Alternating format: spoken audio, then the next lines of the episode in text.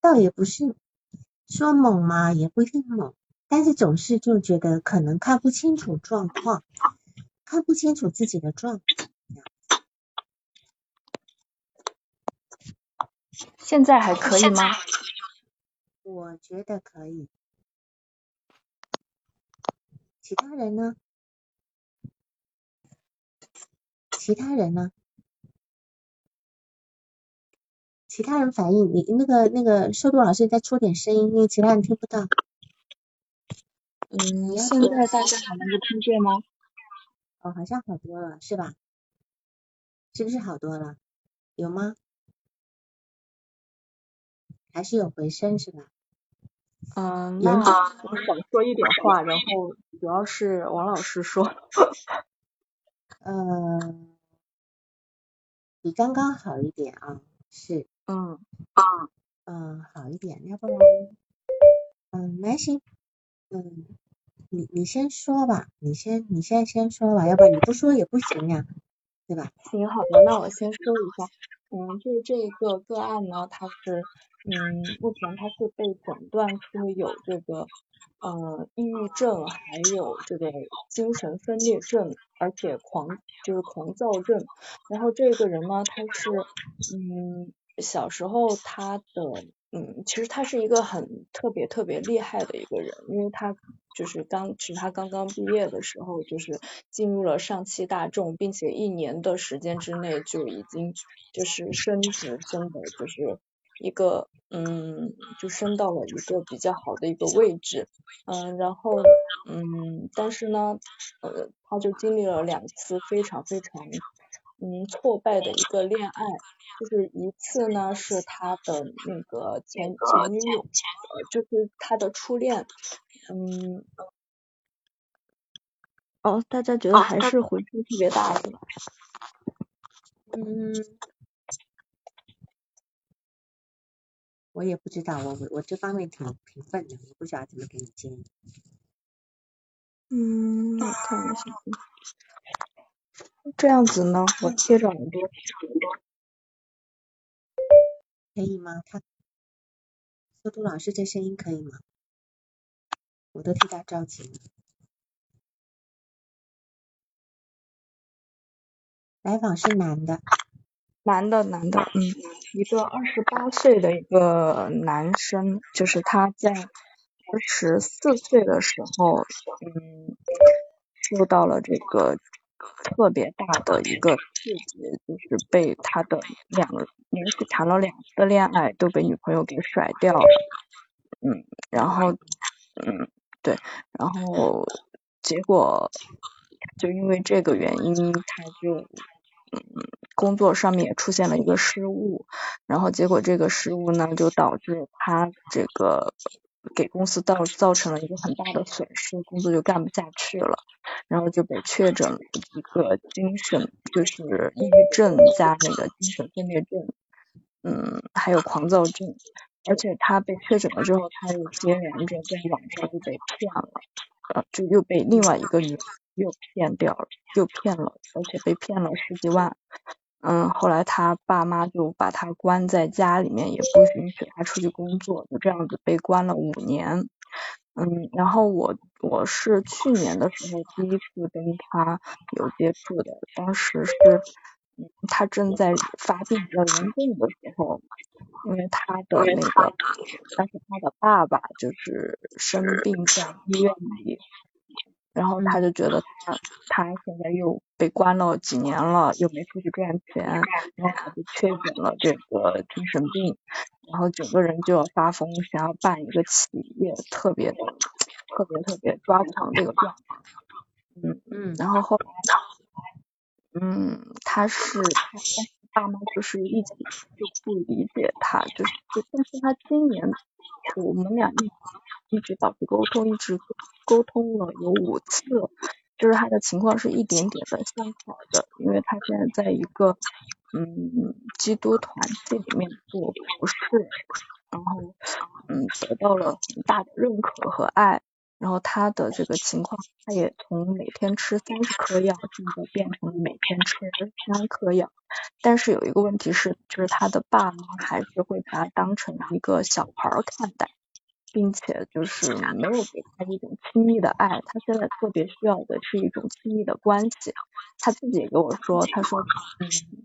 是他在医院里面也得不到理解，医生就是给他吃药，然后听了他的故事也没有做太多的一个回应，最多就安慰他。然后他父母呢就一直认为他就是有病的一个人，所以说就也不放他出去工作，也也不怎么样，就就觉得他就是一个有病的人，所以他现在就在这种亲密关系里面折磨，同时。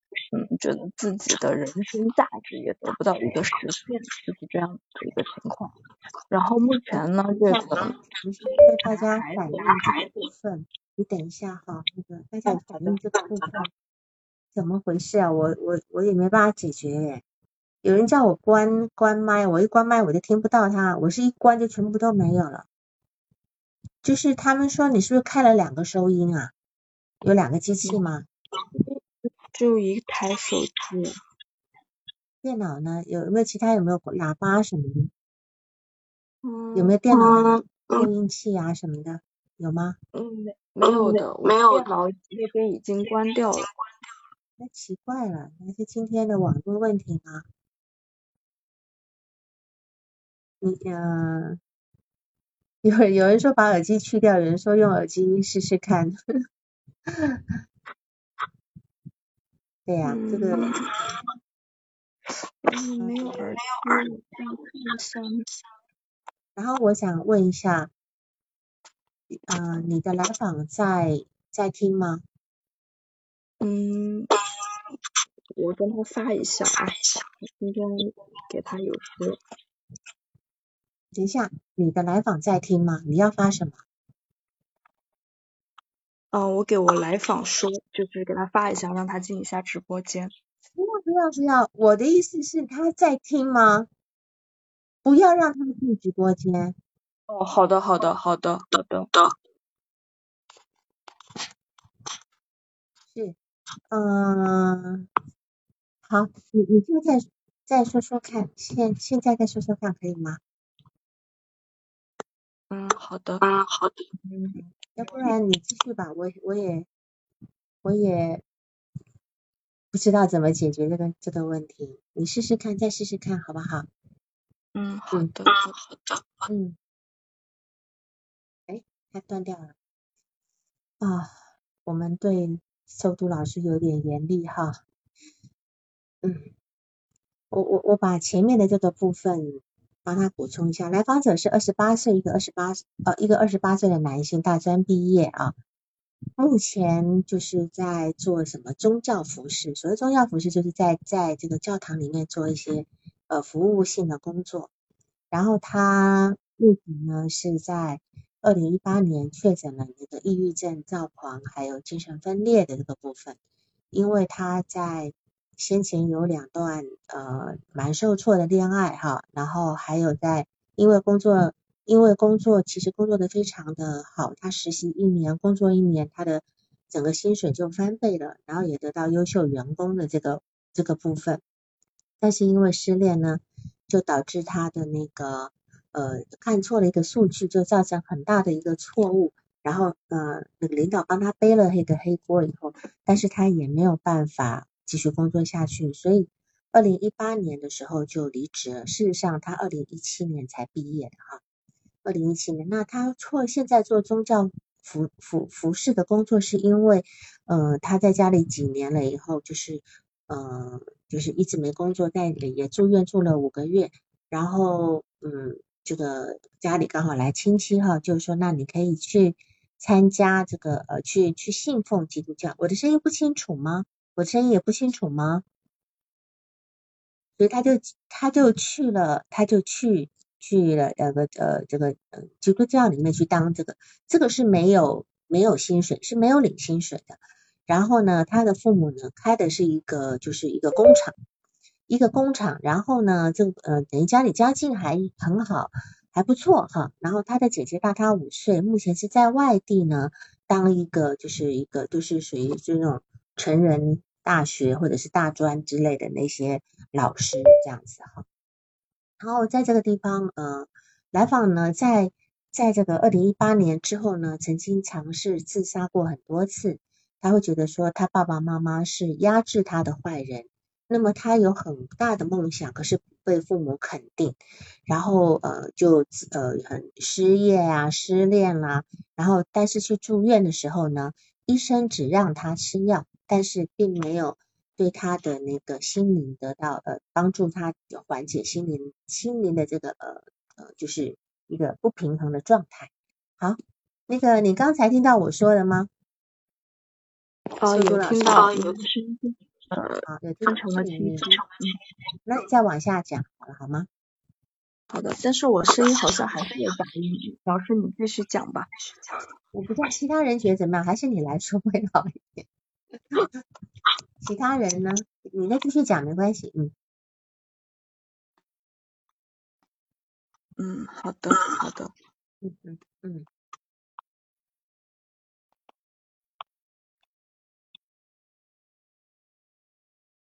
嗯，你你从他的成长史说好了好吗？嗯，好的，好的，好的，好的，嗯嗯。就个案背景这边。哎，好的。哎，好的。嗯嗯。就是他从小是就是生活在一个嗯就是一个呃有个他有一个父母，然后还有一个姐姐，然后他的父母亲呢是一个非常就是嗯怯懦，而且每天都骂他爸爸的一个人，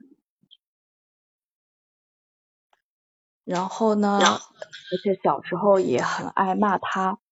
然后他有一个姐姐，就是他出生的时候，因为是个儿子嘛，所以说他父母会非常的开心，觉得终于有了一个儿子。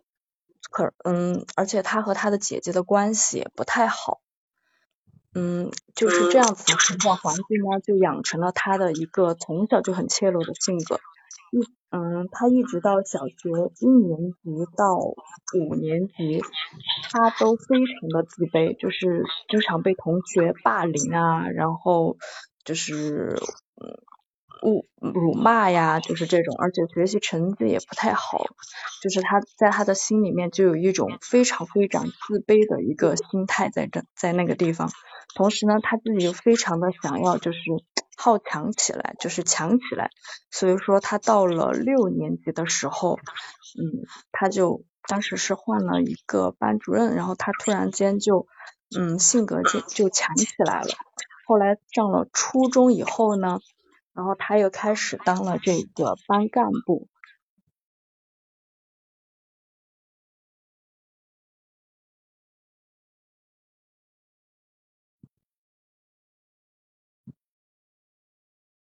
嗯，然后他的那个初中的时候，他就更加的如鱼得水了，然后又成了老师的这种得力的这个干事。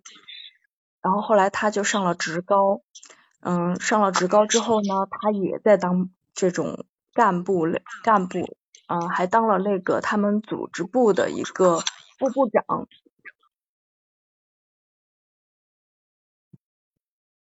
嗯，他当这个副部长，读的是职高是吗？不是大专，是职高。对，他读了职高之后又考入了大专。哦哦哦，好，嗯嗯，对的，嗯对的，嗯。然后后来他就是又顺利的考入了大专，他在大专里面也非常的受器重。嗯，他还就是为了他的，他当时职高的时候就哦不是。是在大专的时候，他就有追他的一个女朋友，然后追了三年，终于追到了。追到了之后，他就为了他的女朋友设计了两个，就是嗯，第设计了两个作品。第一个作品是一个衣柜，因为他女朋友特别喜欢柜子，这个衣柜呢就得了一个创新二设计二等奖。然后他又为他的那个丈母娘，就是他当时。母亲设计了一双鞋子，然后这个鞋子呢也又得了创新一等奖。就是这样子的一个，嗯，很有设计，很有这种工工艺天赋的这样子的一个人。虽然说他读书可能不是特别的好，但是他在这个艺术和设计上面特别的有天赋。嗯，直到他毕，嗯，临毕业的前一年，就是在他，嗯，在二二零一二零一七。七六年一六年的时候，对对，一六年的时候，他就进入了嗯上那个上汽大众，然后进嗯进入实习，而且这个实习当时的筛选特别的严苛，是一百个人只选十个人，然后他就被选入进去了。进去的时候，当时他的工资是只有三千块钱，但是当他毕业的时候就已经嗯毕业的时候就顺利的转正。然后就嗯到手五六千块钱，因为他的表现非常的优异，所以说他一年之后他就成功的升职了，而这个升职名额在他们的这个部门只有两个名额，他就是其中的一个，他也成功的从一个这种做做这种组装的一个师傅，到了这个呃质量控制的一个部门，然后。那个时候他的工资就是他进入这家企业一年后的工资就到手一万多了，其实是一个很不错的一个事业发展期。但是在这个时候，就是他的嗯呃中间还有一段他的恋爱没有说到，就是他的初恋，因为他的嗯整天忙于工作，觉得忽略了自己，所以说就和他分手了。然后他又嗯分手了之后呢，他又和另外的个一个女孩就是好起来了。他和另外一个女孩好的时候，他当时就下定决心，就觉得不能再重蹈第一段恋爱的覆辙。他就觉得一定要对第二个女孩好，然后不能辜负她。但是这个女孩呢，就是非常的自卑。因为这个女孩她觉得自己的条件配不上这个男孩，而且这个女孩她在义乌，然后这个男孩在宁波，他们又在异地，这个女孩是不愿意去宁波的，她又不愿意这个男孩子为了她而放弃这么好的工作，就是在这样子纠结来纠结去的情况下，他们两个就分手了，就分手了之后，这个男孩就。就觉得工作也没有意思，就无心工作。结果在工作当中就犯下了一个，就是看错了一个数据，就导致了公司的一个损失，导致损失，他的领 导也因此背锅。嗯，他当时是给上汽签了两年的合同，然后两年期满的时候，因为他当时状态也特别不好，他领导就问他还要不要再继续下去，然后他觉得自己也。就是也没有在心在工作，然后他就没有再干，自己回到家里，回到家里之后就是一又失恋又失业又失心的状态，就整个人就很很暴躁，然后那一年他胖整整胖了三十斤，后来就太狂躁了，家里太狂躁了，和父母也搞不好关系，和姐姐也整天就是就搞不好关系。最后，他就他父母带他去看那个杭州的一个三甲医院看了精神科，嗯，结果就给他诊断为抑郁症加精神分裂再加狂躁症，而且让他住院了五个月，每天要吃三十片药，就这样子的情况下。他觉得自己好了一些，但是他觉他告诉我说，他的心里面还是没有得到真正的爱。后来他回到家以后，嗯，他父母就把他关起来，也不让他出去工作，因为他父母是自己有有这个玻璃厂，然后做卷帘门，就觉得希望这个儿子能够继承他继承他们这个，嗯，就是这个公司的。就是做个继承者吧，但是他其实他内心是非常不愿意的，嗯嗯，就这样子就把他关了五年的时间，然后他也他他告诉我说，他就一直也就是父母也没有给他爱，因为就一直把他当小孩儿，然后这样子哄着他，晚上九点钟必须睡觉，嗯嗯就这样子，就好像自己是一个五岁的小孩儿，然后父母也就是嗯表面上好像很爱自己，但是其实没有很亲密深入的连接。嗯，当时医院给他诊断为精神精神分裂的时候，是说他有两个人格没有办法就是整合起来，他有一个人格呢是非常的自卑懦弱，就是他妈妈是妈妈以前经常骂他爸爸，也经常骂他，而且他一到五年级的时候也长期被霸凌，所以说他就有一个非常非常懦弱自卑的人格，另外一个人格呢是非常的。自信，然后有组织能力，非常的强大，设就是设计啊、艺术啊、机械啊方面是很有天赋的，就是嗯，就是这两个人格就是没有办法整合在一起，并且两个人格会嗯，就是在不同的情况下会交叉的出现，嗯，直到他。去我们是去年认识的，当时是他非常想要，嗯，当时是他爸爸受腿受伤了，然后没有办法再继续这个这个公司的工作，所以说他就很想担负起家庭的责任来，嗯，所以说他就想起他大学的那个，嗯，鞋子的那个设计，就是他给老年人的一个，嗯，便于老年人走路的一个鞋子的设计。嗯嗯，他就想起来，他就非常想要把这个鞋子做一个企业，然后并且还召集了他们宿舍的人来帮助他，因为他说当时他在上大专的时候，他是他们宿舍最优秀的，然后他就召集他们来帮助他，嗯，还拉了一个群，然后后来呢，他也嗯过了一段时间，他意识到这个其实是不现实的，然后。就是我也跟他聊了嘛，他也意识到他的自己最就是内心深处最其实就是想要爱，想要理解，嗯，我们俩连续沟通了有五次，嗯，直到他今年年初的时候，他开始在机督教里面服侍，因为他当时他有一个姑姑，然后信了基督，有给他传福音，让他信主。嗯，让他向主祷告，嗯，然后他在基督的服饰里面得到了很深很深的爱，嗯，然后我就明显的感觉到他和去年的那种狂躁的状态变化还蛮大的。今年给他沟通的时候，就是他整个人，嗯，蛮有力量的，但是呢，他心里面还有，就是。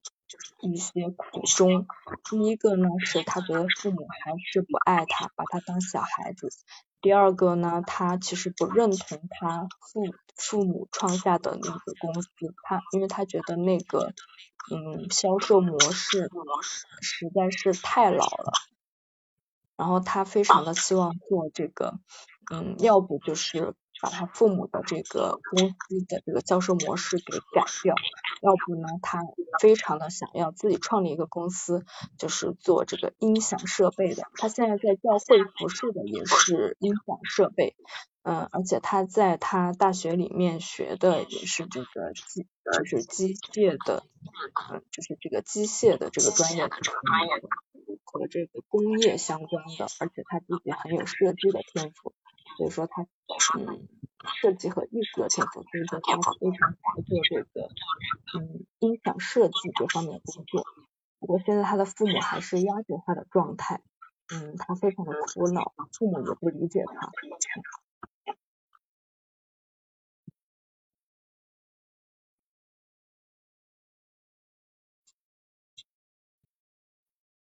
嗯，所以其实我现在就 有一个困惑，就是。他现在这个情况呢，是怎么样让嗯他的父母能够嗯真正的去知道这个孩子想要的是什么？嗯，怎么样去真正的和这个孩子建立亲密的关系？那是你的督导问题吗？嗯，对的，对的。嗯，就是其实呢，这个不是我们咨询师的工作，我们咨询师的工作没有去没有去管说他父母应该怎么对他的。嗯，就就说你你你如果只提了一个督导问题的话，这个问题我可能帮不到你，因为这个我们我们的来访者不是父母，我们没有办法让来访者的父母去理解他。接纳他，或者不要把他当孩子，这不是我们的工作。嗯，难道我要把父母叫过来谈吗？对吧？嗯，我我不可能这么做的哈。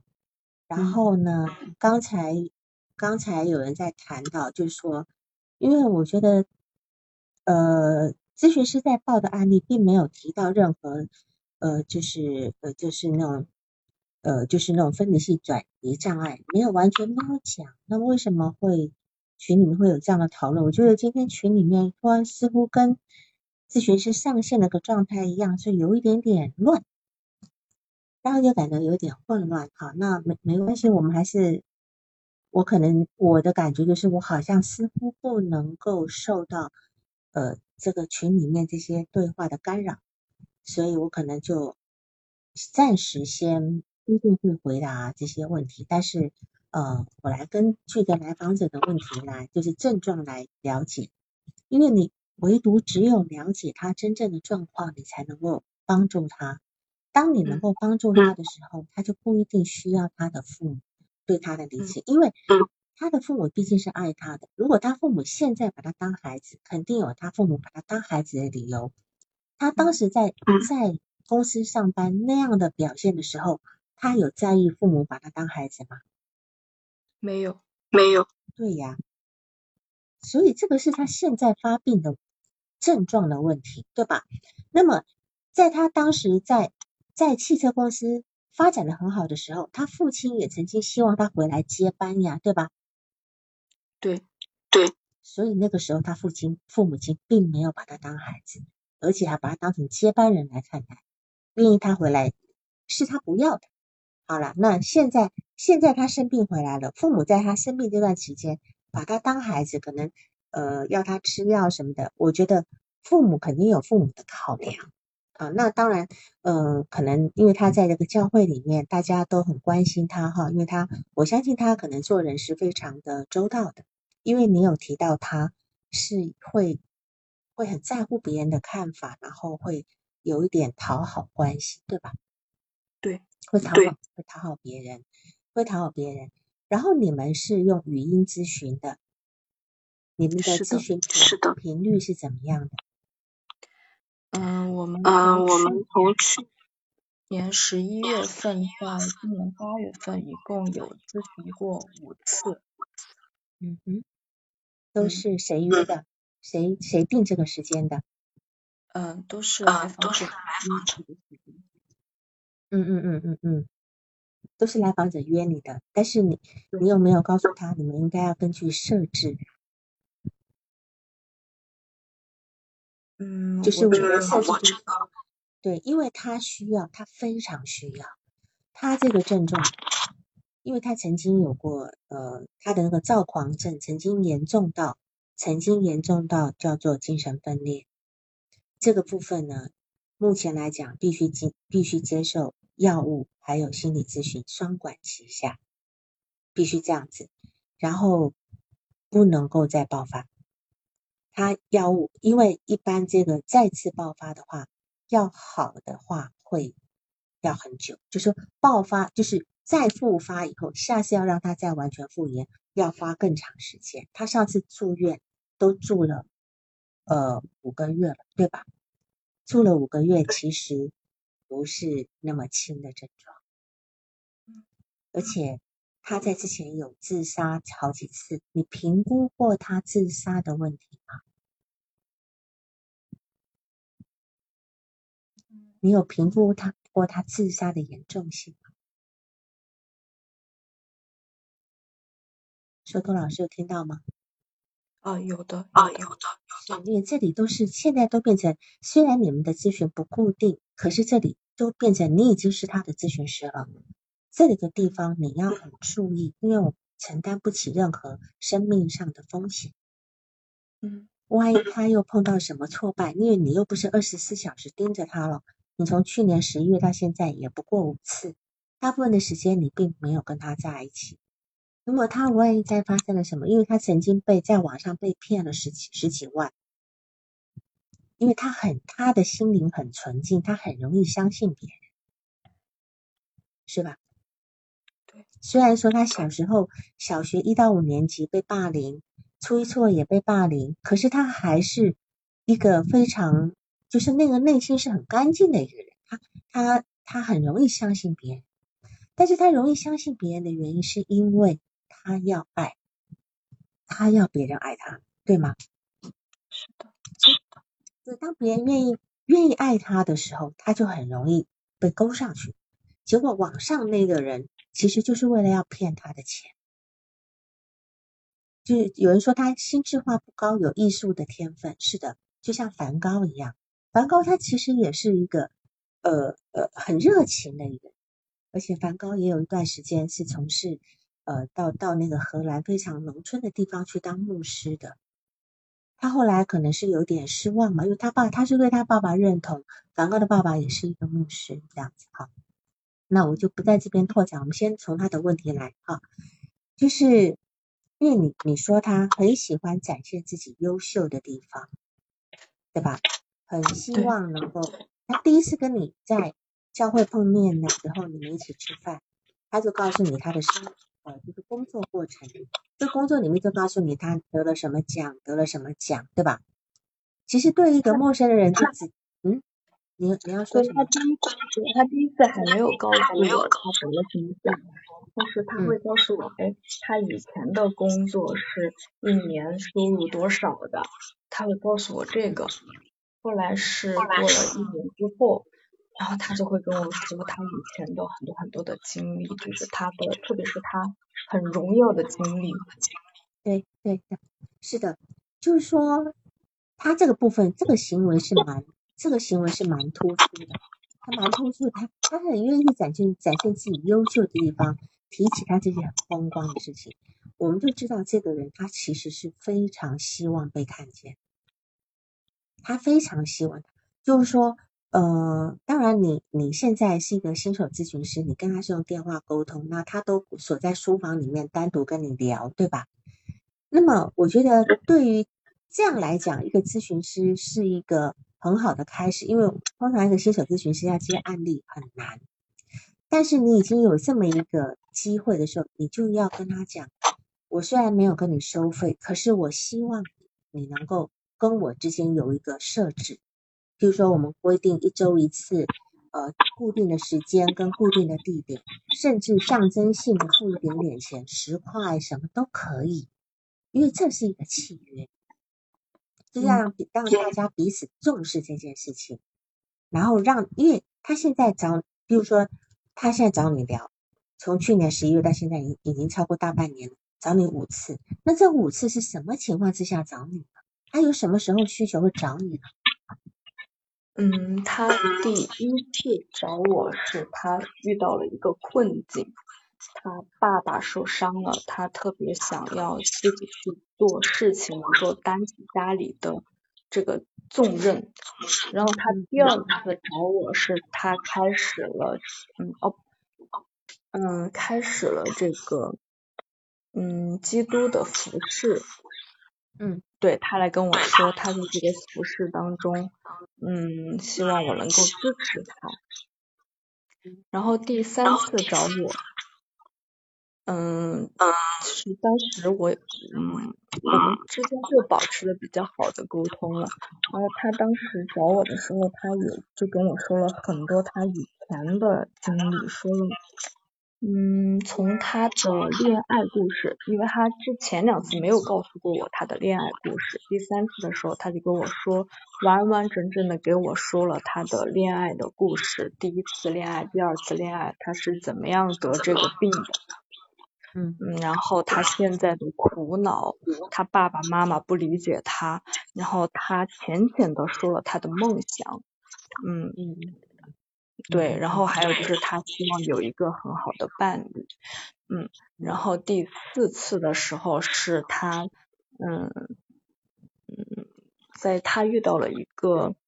嗯，一个一个一个困难就是他需要求就是求助他，因为他在这个音响的这个设备上面就是遇到了一些的问题，然后他觉得自己的能力可能不够，然后他这样子来求助。嗯嗯嗯，然后就借由这个机会呢，我们就很深入的谈到了他的梦想，就是他给我完完整整的说了他从小到。嗯，到大，然后一直就是在呃高中的时候、大学的时候，一直乃至现在的一个梦想和他现在的一个憧憬和徒劳。然后第五次的时候是，嗯，他遇到了一个很大的一个突破，嗯，对他会来给我报喜，嗯嗯嗯，对对 对，是的，是的，就是说对于他来讲啊。就是他来找你的话，要么就是有困难的时候他来找你寻求你的支持，要不然就是来跟你告来告诉你他的一个成就的部分，对吧？哈，所以呃，他非常需要被看见。但是咨询师在这个部分来讲稍微被动，你要还是要按照，如果你们真的要跟他一起，真你们真的要跟你一起工作，请你固定时间，固定时间，固定。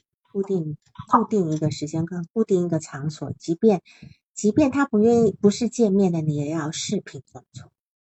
嗯，要视频好，这个部分，因为呃，不管你今天是是是否已经拿到证书在工作，但是你还是要有摆正一个咨询师的姿态。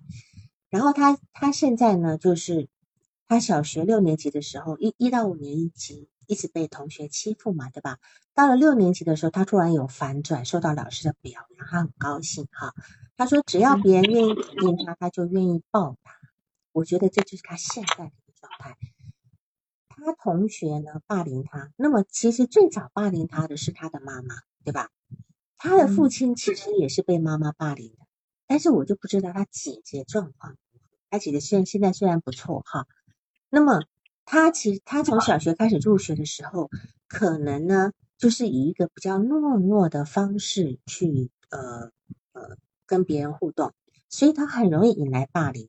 那么到了青春期以后，他的自尊就开始被激发了，他被夸奖了以后，他开启了一种新的一个学习心态，他有了底气了，然后他深深迷恋这样的被表扬的感觉，被看见的感觉。那么他把别人的肯定呢当成是一种恩赐，对吧？他愿意报答肯定他的人，就好像有很多人是愿意对别人付出，只为了付获得肯定。那么我刚讲，一个人如果愿意付出获得肯定，这种人他获得肯定是哪一类？理解吗？就是说，就是说，一个人他如果总是对别人付出啊，付出啊，为你。做什么呀？很热心，是要为了别人的，想证明什么？他想获得的肯定是哪一类的？因为我们现在要搞清楚来访者要的肯定是哪一类的。没错，被被证明、被看见，但是要哪一类的？要哪一类的？哪一种价值？哪一种价值？我们要搞得更清楚，是能力的肯定吗？就是说我今天对人好。我是要得到能力的肯定吗？还是还是有什么样的肯定？是他人的他人的爱。呃，我现在讲的是说，如果我们今天总是为别人而付出，啊，很热心的帮助别人干嘛的，我要得到的啊，就是我人很好，对吧？我是被你们需要的，我是存在的。嗯。但是来访者他要的肯定是哪一种？你的来访。他需要被肯定，他需要被看见，他要的肯定是哪一种？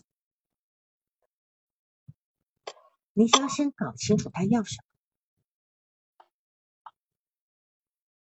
他想要被别人爱，被别人需要，从内心深处的这种需要他肯定他爱他，亲密关系，肯定他爱他都是所有人被肯定都是有这个基本需求，但是有类型。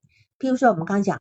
一个人对另外很多人都付出，那么他要的是什么？别人觉得我是一个好人，我我是一个人品很好的人，对吧？就是我今天是帮你们做事，但是来访者他要的是哪一类的肯定？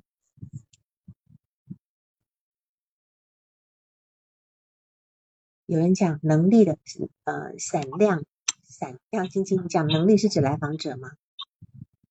你讲的是指来访者，就是说来访者他要的是什么呢？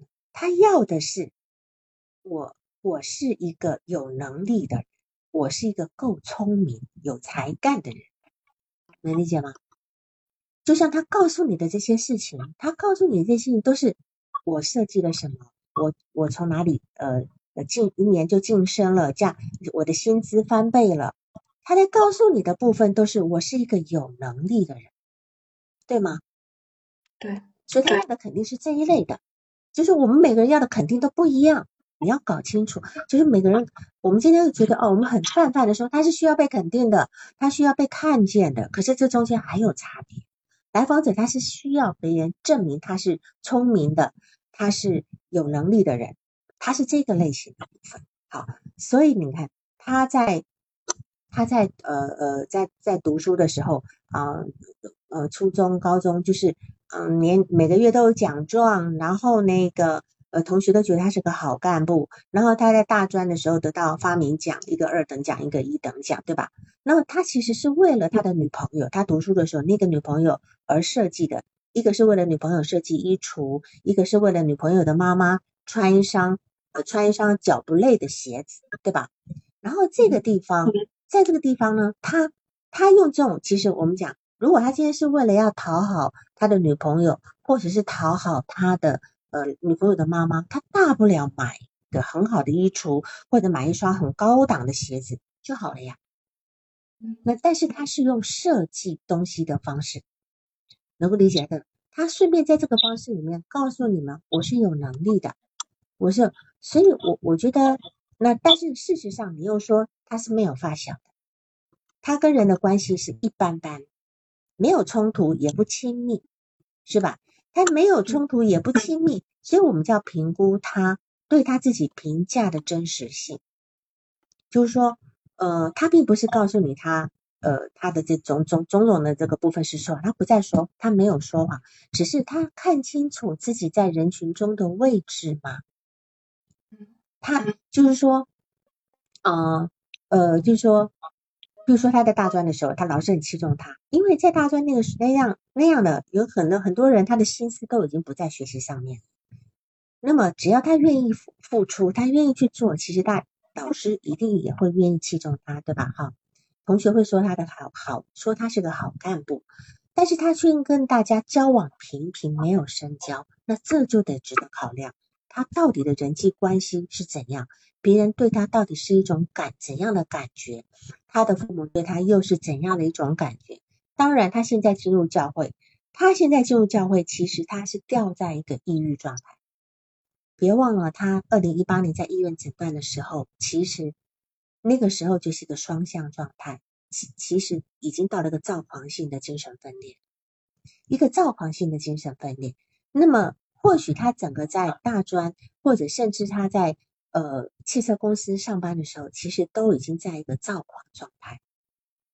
他发病，因为为什么？他小时候是被欺负的，他小时候是被霸凌的，表现很不好的，突然之间一反转起来，他好的不行了，对吗？所以我们要考虑到他可能很早就发病了，只是那时候发病，因为因为你要一个人在躁狂发作的时候是不容易被看见的，因为他表现很好，他有非常多的创意，就像梵高一样，他最好的创意、最好的画作都是在躁狂发作的时候。然后呢，在这个地方大家不会看见你是有问题，因为你的工作能力跟你的进度是一致的，是一致的。但是但是这种人有个问题。他不能够碰到一点挫败，他如果碰到一点挫败，马上就就是那个断崖式的下降，就到了抑郁状态。那么他不仅他不仅断崖式的下降，他还并并发了精神分裂，他并发了精神分裂这个部分。那么，比如说我们这样讲嘛，就是说他的内心的需求是需要建立在被肯定的位置上。他跟任何人的关系都是要建立在被肯定的位置上。那么，那个，那那这样来讲，那跟他能够互动的人只有什么？欣赏他的上级或平辈或晚辈，要很欣赏他哈，或者是能够让他帮助的平辈或晚辈，他很难跟一个人在平等的位置上互相沟通，好，平等的沟通。那么，当他没有办法在他的父母之前有底气，让他父母欣赏的时候，他很容易就被打到原形。呃，双向不一定不。嗯，目前为止不不是天生的哈，这个都有很很真的，当然也有可能是呃那个那个基因的部分，我也不能够全然说。可是目前我临床所接触到的大部分有很多都不是天生的哈。那么我觉得他当他不能够被父母亲欣赏的时候，他其实一下子是就是打回原形，是他不能够接受状况。他中在他大专或者是在他的那个工作这么的努力卖力。事实上，他要被看见，最原初要被看见的，就是他的，就是他的呃原他的父母亲，对吧？啊，就是他的父母亲。所以我觉得我在想，就是说，在在这个地方来讲，呃，因为他的那个他的实习一年，工作了一年，然后他表现的非常优秀，跳级晋升，我觉得就是。他是为了别人而奋斗的，但是他他真正奋斗是为了自己吗？他是为了自己吗？我我很担心，好，我我很担心他他他就是一直一直希望被别人看见，这个能够支撑到什么时候？所以你从一开始报告的时候，你就连说了两次，他他总是展现他很优秀的一面，他要展现他自己。我觉得这也应该是周边人对他的印象哈。那么，我觉得也因为这样，所以他可能比较难跟别人有深交的一个朋友。所以，我觉得真正打击到他的不是失恋，而是失去工作。他的工作上面发生了失误，对吧？哈，发生了失误。然后呢，或许他那个时候就已经发生失误。当时，就算是今天他的单位要跟他续签合同。他的精神状况都不一定能够能够接续那份工作，要不然以他那么愿意表现的人，他老领导都替他背黑锅了，他没有必要一定要走，对吧？哈，他也可以换部门啊，等等的。可是我觉得他就走了，因为他发病了，他发病了，所以那就而且他也不能够原谅自己发生这样的一个错误，所以他就直接从从那种非常。呃，很有能力的、很激进的状况啊，然后就掉到那个，就直接挫败，掉到那个抑抑郁状态，甚至被诊断为精神病的状态。好，我我今天讲的这个部分，其实就就是医生诊断的，对吧？我并没有去添加他的呃症状的部分，是医生给他给出的一个诊断的部分。医生还告诉他至少要吃十年的药，对吗？对对，十年的药可能都还。不一定够，不一定够。好，所以呃，这个地方来讲，就是我们可能要注意到他，不要让他再往躁狂的方向走，要小心一点，要就是不要让他再再上去这样子哈，就是呃，维持在一个稍微一个比较平稳的呃心情的就甚至有点低低的荡，一点点都对他来讲都是相对安全的。那医生也说了。他医生说了，他有两两个人格没有整合好，一个是懦懦自卑，一个是自强自信要强。事实上，这就是一个人，呃，就是我们讲的躁狂跟抑郁的双双双向的一个状态嘛。这两个是互为防御，是互为防御。当他当他懦弱到自卑不行的时候，他会反弹到一个躁狂；当他躁狂到承受不住的时候，又会掉回到抑郁。这就是。我们每个人一，我们每个人都会，我们都会，只是我们在一定的标，我们在一定的幅度里上下。我们有时候也会稍微枯燥一点，有时候会稍微抑郁一点，可是我们没有超出那个呃一个一个那个正常的范围。可是对于他们来讲，他们就是超出去了，就在这个正常范围下面上上下下。所以我觉得他之前我刚刚讲，他可能在在他真正发病掉入抑郁的时候才发现。才发现的，其实可能之前就已经有了哈。呃，我我记得那个好像有我记得有个叫做有有个叫做那个什么乐队的夏天哈，那那个那个剧是那个音乐剧蛮好看的哈，就在二零二零年夏季的时候就嗯有里面有个叫五条人乐队吧，就很红对吧？那还有另外一个乐队叫大波浪乐队，那那个大波浪乐队呢，它其实它它之所以吸引人家的地方在哪里？就是病娇、怪力，还有神经质那样的音音乐风格，就非常的就有点有点躁狂的那个风格哈。就因为它毕竟又是一个呃呃，就是比较呃比较摇滚乐队的那个部分嘛哈，所以就这个地方就会让让我们觉得，就说这个地方其实也也也会造造成这个这个呃整个那个就是他的乐队一个吸引的地方。后来就访问他那个。他的主唱呢，就是一个，就是个双向情感障碍的一个人，好，然后呢，在这个地方来讲，我们再再往下，比如说我们疯狂英语的创建人李李阳，甚至诗人李白，他们都是一个双向造广的一个范证，这样子哈。那这地方我们也不说，只是我们要特别注意这个部分哈。那么他在二零二二零二零年十二月的时候被骗了十几万。他几乎是在一个认识人家一个月之内呢，他就把积蓄都都拿给，那是他他之前工作赚的十几万，几乎也是很厉害的哈。两年能够赚这么多钱，很厉害的。但是他几乎他把他所赚的钱都都被骗了。那么他在成长过程中这样的被霸凌，他依旧那么相信人，所以我觉得他的内心很纯净。但是呢，他的心智很难让他从人际互动中去学习到人跟人真正的关系。他很不懂得保护自己，这是他的天性，对吗？所以他在遇见挫败的时候，他会比一般人面对更大的冲击，更难熬过这样的一个磨难。那么，来访者他在失恋跟失业时候，速度的自有几次的自杀。你要评估这个人的风险性，你要花一次的时间去好好谈论他当年的自杀的情况，好吗？是吧？好，你要好好的去去讲这个，去听听他这个这个过程，你必须了解他整个症状的过程，你才能够对他做出正确的评估。然后呢，他现在教会没有给他工资，他的父母一直养着他，只是他很苦恼的，就是说。他的父母不不理解他，也不肯定他，同时他也没有伴侣。那么，我觉得其实来访者是一个靠肯定来当养料而活下来的人。在他的前半生被霸凌的那段日子呢，相对于后来他那样的高光时刻，他的前半生就等于是地狱了，对吧？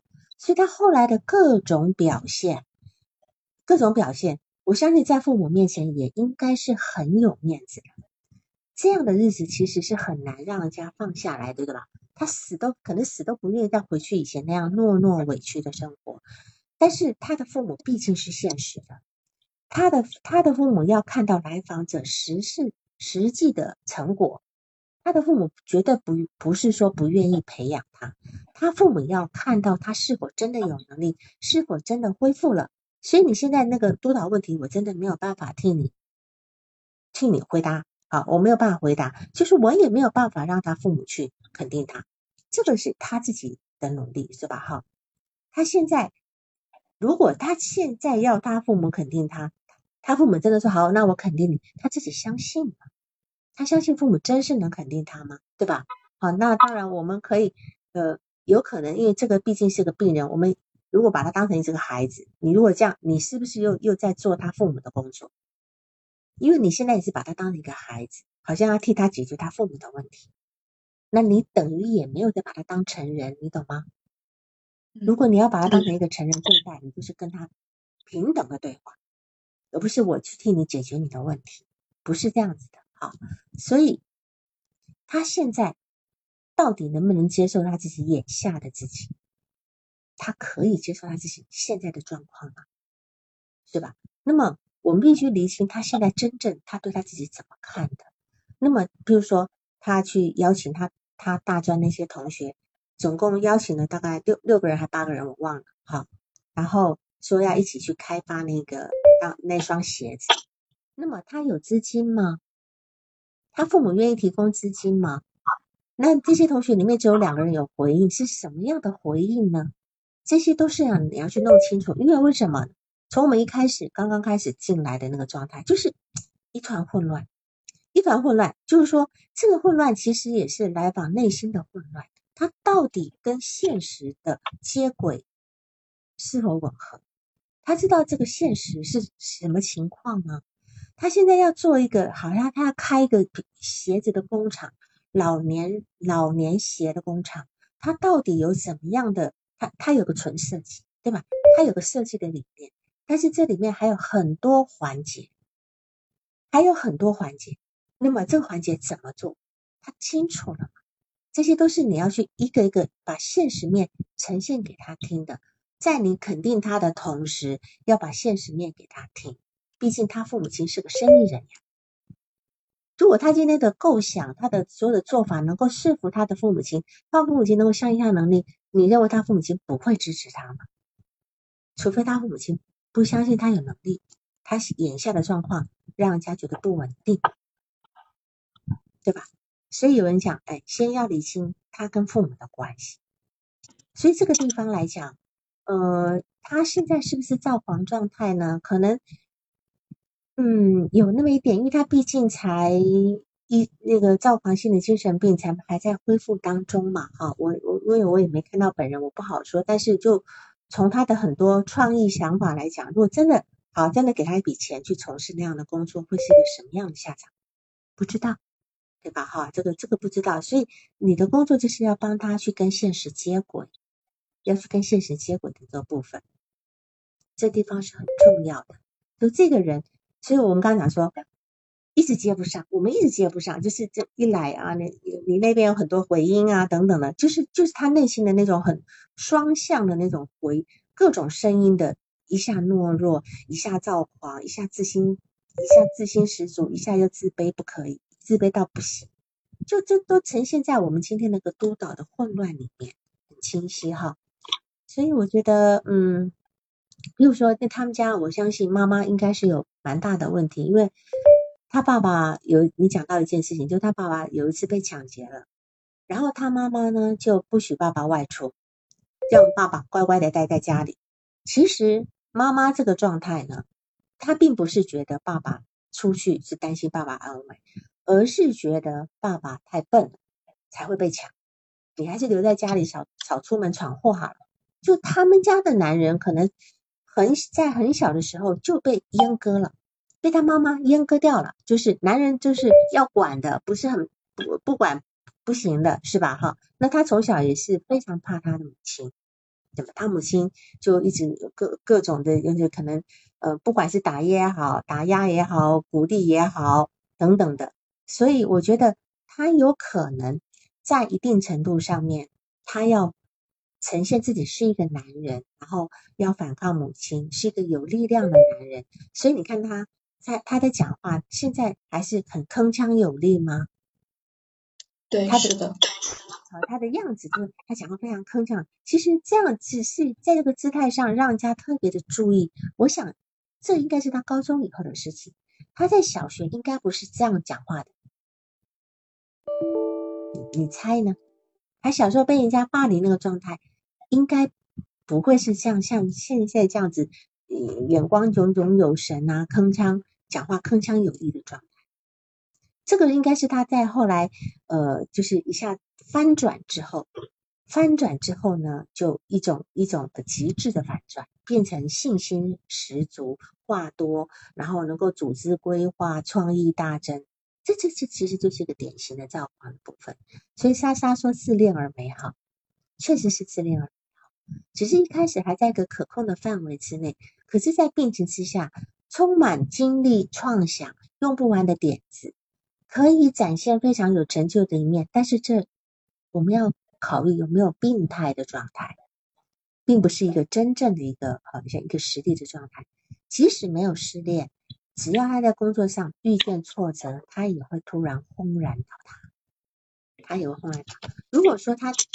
假如我们这样讲，他一直从小，他一直在一个被打压的环境，或许到现在他就是一个性格比较自卑懦弱，但是他的人至少是一个恒定状态。他的性格就是一个比较自卑一点的、比较安静一点的那那个部分。好，但是他为了抵御他成长过程中的那种无价值观跟抑抑郁感，他最终用躁狂来防御这个部分。我今天没有时间去去讲这个理论呢，就是躁狂跟跟这个呃抑郁的这个互为防御的这个部分。今天这个没有时间去讲这这个部分。哈，然后我觉得他今天在大专跟工作上的风光呢，那样的鹤立鸡群呢，他其实是激发了他婴儿时期没有获得的那种自体客体的夸大静音的体验，因为他从小是被妈妈打压的。但是他大他的大专跟工作上的风光一下子激发当年没有得到那个体验，那当然后来的工作的风光可以有一定程度的补偿，对他的补偿，但是这份夸大还在不稳不稳定的阶段。如果说他今天能够在工作里面就好好的这么就这么很努力的做做做，给他做个再长一点的时间。或许这份这份夸大可以慢慢的降下来，他不至于一定要到躁狂的程度。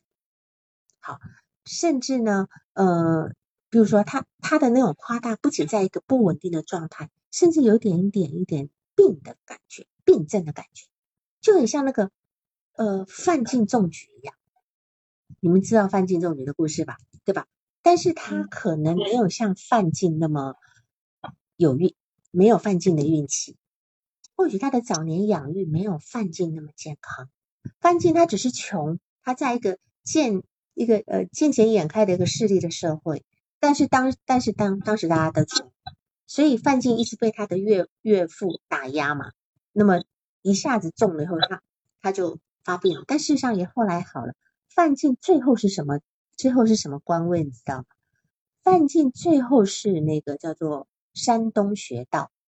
山东学道就等于是山东的教育厅厅长，是属于正厅级干部，所以他其实后来好了，好，所以对范进是应急式的，但是来访者他没有那么幸运，他不是应，他虽然也有点应激的爆发，可是他的症状比范进严重多了，比范进严重多了哈，所以在这个地方，我觉得，嗯。你有提到一个，后来你又你又又修改，你说你跟他跟同辈的关系是控制欲很强，然后想做头的愿望很大，是吗？嗯，是会有的，会有一些吧？哈，嗯，我觉得因为他，因为因为如果一个人真的有才能、有能力，一定会发光的，同事也会会成为他的支持者。一个人是不可能单靠自己成功的。艺术家另当别论，那种创作，但是他现在并不是做一个艺术家，单呃就是那种一个人把画画好，他今天要做的是一个事业，他做一个事业，他就得去评估现实状态，他需要有很多人帮他，他需要很多人帮他，他需要他要跟别人协作，他跟别人协作哈，所以这个地方是他要去面对的。然后呢，他把你当成是一个你说的，他把你当成一个理想母亲来对待。对吧？对，对，那这是很好的一个移情啊。但是你们的目前的关系呢？这个移情没有正式开始，还没有正式开始。如果真是真的要建立关系的时候，他可能会开始想要独占你，想掌控你，对吧？他要你无缝隙的回应他，就像个婴儿对妈妈的要求一样。你你理解吗？就是你要无缝隙的回应我，你要很看到我。所以我我我我是可以理解到他的两个女朋友的感受，就是你有说过他跟女女朋友在一起是什么就全然的付出什么什么之类，对吧？哈，我相信他在进入关系的时候就好像处在火山口一样，炽热滚烫，对吧？但是这个温度呢，来访者可能觉得舒服，但对一般人就可能觉得不舒服，太热太近了，哈。所以我觉得，嗯。当然，你你有很多有很多呃设置要去进行的，就是你也说过了，他常常要给你打微信电话，但是你没有接，这很好，你不要接，好不要接，就是你要告诉他，我们有规矩的，我们有设置的，只有很稳定的设置对他才有帮助。哦，对你你的你说他跟恋人的关系是爱的很猛烈，让人家让人家窒息，但是你要知道，一个人爱的很猛烈，完全的付出，其实就是要完全的占有跟控制，对吗？你你同意这个说法？对。所以我觉得是，所以我觉得好。那么他他今天他的设计也好，他设计是要赢赢得他女朋友的喜欢，然后赢得丈母娘未来丈母娘对他的这个部分。那么他是一个迎合性的，他是一个讨好型的人。那么我们之前我已经很久没讲到投射性认同，那请问来访者是哪一种投射性认同呢？来访者是哪一种投射性认同？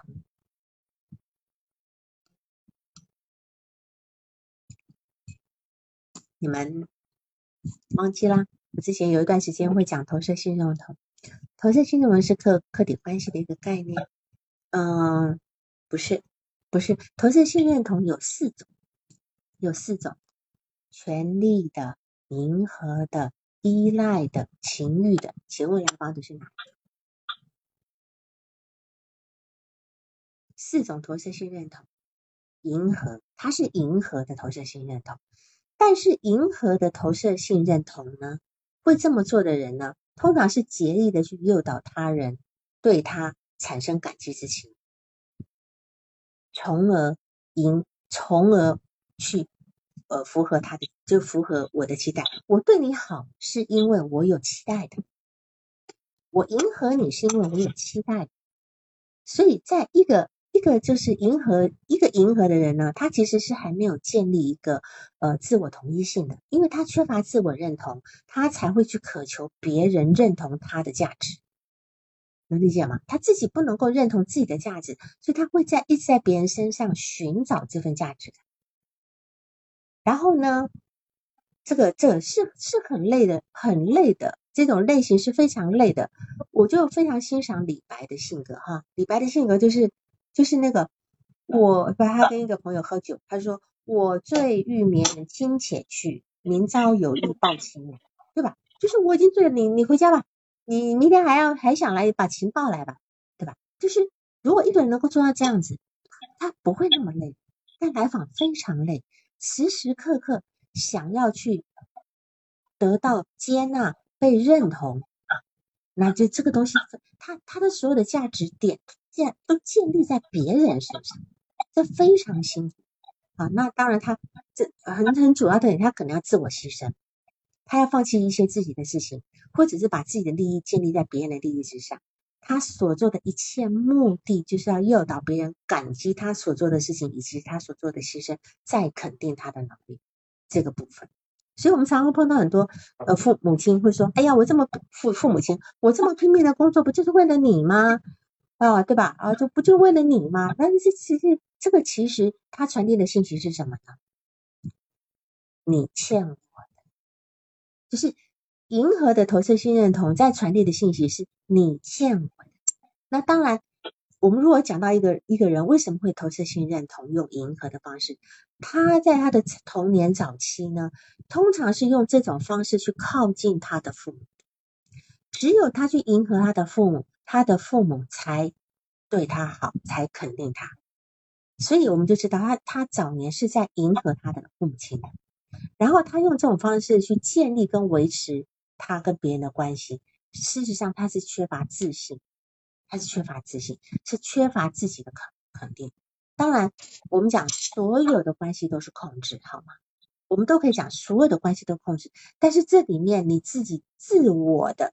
自己肯定自己的成分有多少？你需要多少别人来肯定你？我今天，假如我今天是一是一个呃权利，我们讲有有有一种权利性的投投射性认同，就是你要听我的，我就会对你好，对吧？那还是一种控制，那这种是很很表面了。那但是属于，因为我们我们整个整个呃中国人受到儒家思想的影响。我们受到儒家思想的影响，所以我们总觉得我们要为别人做很多，等等等等。那但但是，我觉得现在我们已经慢慢走到老庄思想。老庄思想就是我们把我们自己做好，我们肯定我们自己。我今天可以，当然我最喜欢的就是那句孔子孔子那句话叫做“随心所欲不逾矩”。我可以开心做任何事情，可是我不违越规矩，对吧？我还在我的规矩范围之内，但是我可以去真为我自己，可以去为我自己，我是完全为我自己而活。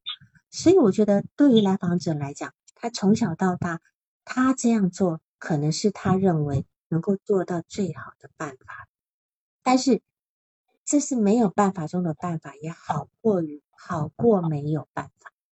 但是这种这样的一个做法，从长远来看是利是利少弊多的，是弊，通常是害人又累己的，而且也很难去建立一段健康跟稳定的亲密关系，能理解吗？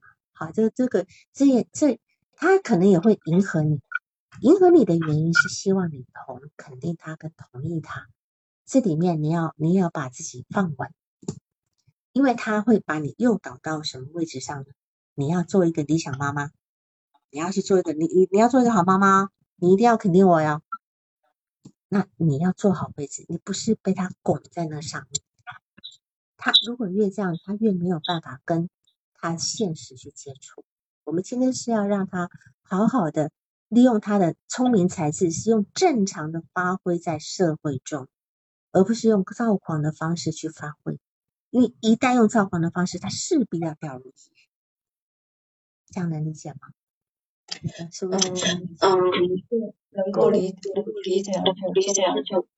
但是我有一个问题是，嗯，比如说当他来，嗯，表现他自己的时候，嗯，我应我我应该还是要肯定他，再把他拉到现实的位置上，嗯。我不知道就是什么样的一个一个度，比如说，如果说我不肯定他，你肯定他呀，他有那个想法很好，你肯定他，那你再再跟他讨论细节，是现实的细节。如果今天他现实的细节他自己说不圆了，那他他会知道有问题的，不是你来说你这里有问题那里有问题，对吧？嗯嗯，你只是你你你只是帮他串起来，你只是帮他串起来，就是把他一。就是四分五裂的想法，都非常有创意的想法串起来，他觉得这这个这个想法过渡到这个想法是可行吗？让他自己去判断。嗯嗯，理解吗？理解，这样就理解，这样就可以了。你要做的工作只是这个工作而已，就是呈现给他就可以了啊。好，所以我还是回答你的那个督导问题，就是说你。呃，他他他埋怨精神科不肯告诉他父母他的真实心理，其实他的父母会不知道吗？你觉得他父母会不知道吗？他父母应该知道他的真实心理，他父母也知道他很想要做大做好有发展，但是父母在等他病好呀，嗯，对吧？他父母怎么可能永远把他养在家当小孩养在家里？哪个父母愿意这样子呀？所以他从精神科里面找不到帮帮助。制服医生没有帮他，医生都没有帮他，他转向你，所以你你并不是在某一定程度去取代他父母的责任，你还是一样，你这做好你咨询师的位置，这跟你没有关系，这不是你该处理的问题，这样你要处理的他是他跟现实接轨的问题，好吗？好啊。是的，我们终其一生，不管是谁，不管我们生不生病，我们都要得到别人的肯定，我们都要得到别人，我们都要被看见。这个地方就是所谓自体客体体验，就是科福特在讲，我们终身都需要自体客体，我们终身都需要。所以只是说我们现不够，我们够不够现实？好，好。那么今天很抱歉哈，今天很有点乱，有点乱，我也有点，我也有点着急，就说这个来访者，嗯，我也我我我也有点过度着急，好像怕担心帮不到他，但是他的他要复原的路真的非常长。嗯，是，我觉得今天收获还蛮大的。第一个就是我曾就是以前的一个。就可以说也不是一个真正的一个来访和咨询的关系，所以说虽然说我是真的是一个新手的，就很多都不懂，但是呢，就是我们还是要建立一个一周一次的这样的来访的关系。第二个呢，就是也是我以前没有做到的，就是没有就是为他理清，也不叫为他理清，就是要让他给现实接轨。因为我曾经就是一一度的，就是都是在夸奖他，嗯，就认为他真的不错，但是确实没有让他认识到现实的问题。这个呢，我觉得是今天一个很大很大的收获。而且我不知道为什么我身边好像充满了好几个这样子的人，然后，因为可能你很温暖，对吧？尤尤其是你们。就是你们有有信仰哈，有这种虔诚信仰人，一般都很温暖哈，你们会愿意去提供一些很温温暖的一个支持的部分。但是现在这个如果真的是朋友没有关系，但现在这个来这个是你的来访，嗯嗯，要不然你就要不然你就退回去当朋友，嗯，对吧？如果你今天要成为他咨询师，就不不是就不不是那样的做法，这样子，嗯嗯，是的，是的，嗯。比如说我们讲的事情，他的朋友里面，他在他要去做那个事情，他去做那个工作，好，那你要去问他细节，问讨仔仔细细讨论清楚，对吧？然后呢，为什么他要的那六个人还八个人，只有两个人回应他，其他人都不回应他？那么那两个人回应他是怎么回应的？这些细节你都要知道，你才能够知道他现实状况到底是怎么个回事。如果今天他是一个备受大家呃信赖啊等等的话，他今天说哎呀我要干嘛啊？可能很多人说哦你赶紧干嘛？我们来投资你，对吧？如果他有那样的一个，但是事实上是现在不不是这个情况，不是这个情况，所以我们就要去评估他的现实状况，这样子。嗯嗯好嗯好好那样子就好。那我们今天就这样好吗？我们也要呃不要对这个咨询师太过于 严厉哈，因为毕竟这个来访者有人帮到了也没有帮到忙，只是说有没有帮到位置上，对吧？毕竟没有把他搞得不好，也只是在支持他，只是如何能够让他更快的好，这是我们的工作目标这样子。还有就是他的自杀自杀过往的部分一定要问，一定要问，好吧？仔仔细细的讨论清楚这个部分，才能够预防下次的发生。嗯，好，那就这样好了。好，我们今天就这样。嗯，谢谢大家哈，也谢谢大家的热心讨论的很多。好好，就这样，好，那再见，拜拜，拜，嗯，拜拜。本次督导完毕，喜欢请留言或分享哦。需要报个案的老师，请查看我们喜马拉雅主页个人简介，也可以在微信公众号搜索“星师之友”，关注微信公众号后，联系微信客服进行预约报个案，完全免费哦。